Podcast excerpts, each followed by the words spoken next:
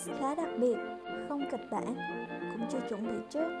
Chỉ là tôi muốn ghi lại một kỷ niệm vui, cũng là để chia sẻ lại với các cậu, những người đang nghe podcast này.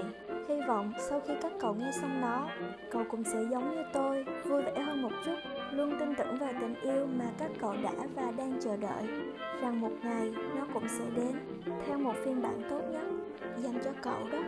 Ừ, uhm, chuyện là hôm nay là ngày lễ đính hôn của một đôi bạn là bạn học cấp 3 của tôi. Tôi được may mắn biết hai cậu ấy từ khi hai cậu ấy mới quen nhau.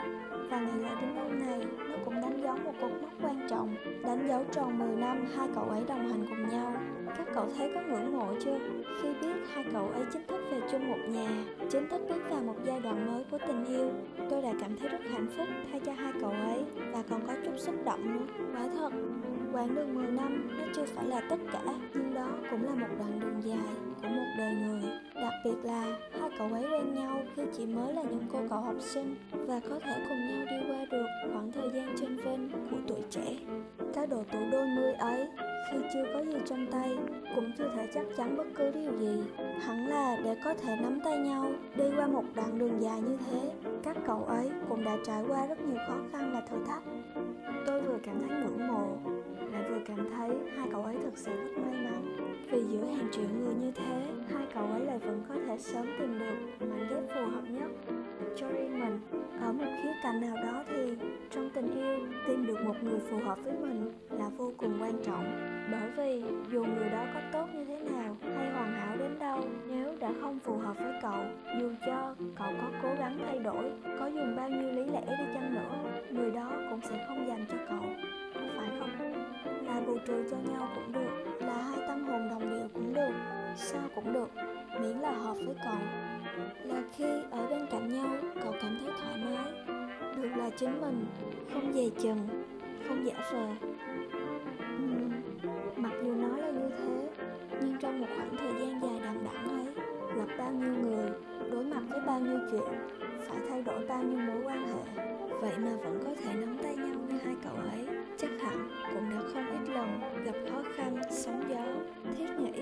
Sự chia sẻ mà hai cậu ấy dành cho nhau. Chắc chắn là điểm quan trọng nhất để có thể gìn giữ một mối quan hệ tốt đẹp, chung quy trong tình yêu đôi lứa hay trong cuộc hôn nhân sau này. Tất cả những mối quan hệ xung quanh, dù là bạn bè, người thân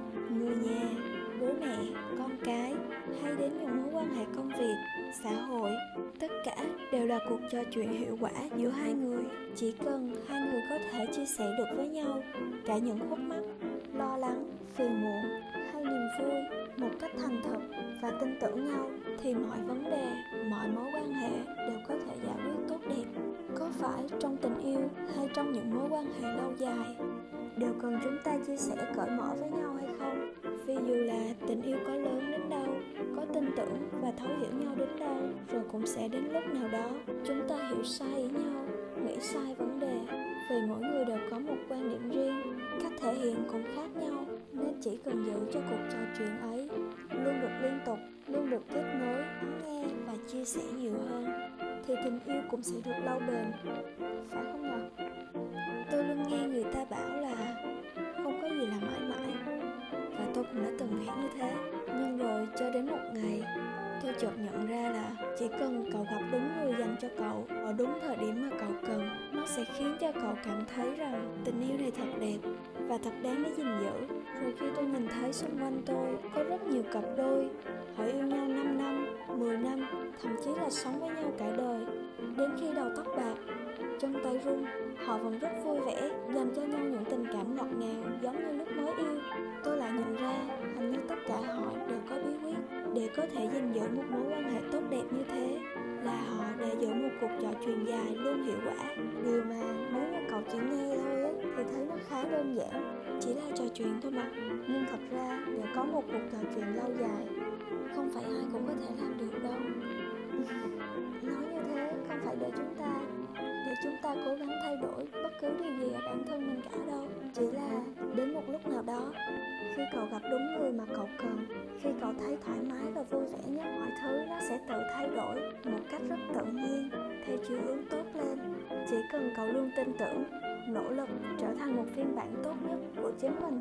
Ở một nơi nào đó, tại một thời điểm nào đó, người cậu luôn chờ đợi sẽ xuất hiện và cậu cũng sẽ có một cái kết thật đẹp, giống như bạn của tớ, hay đang hạnh phúc mà cậu đang ngưỡng mộ ấy. Hẹn gặp lại cậu vào lần sau nhé.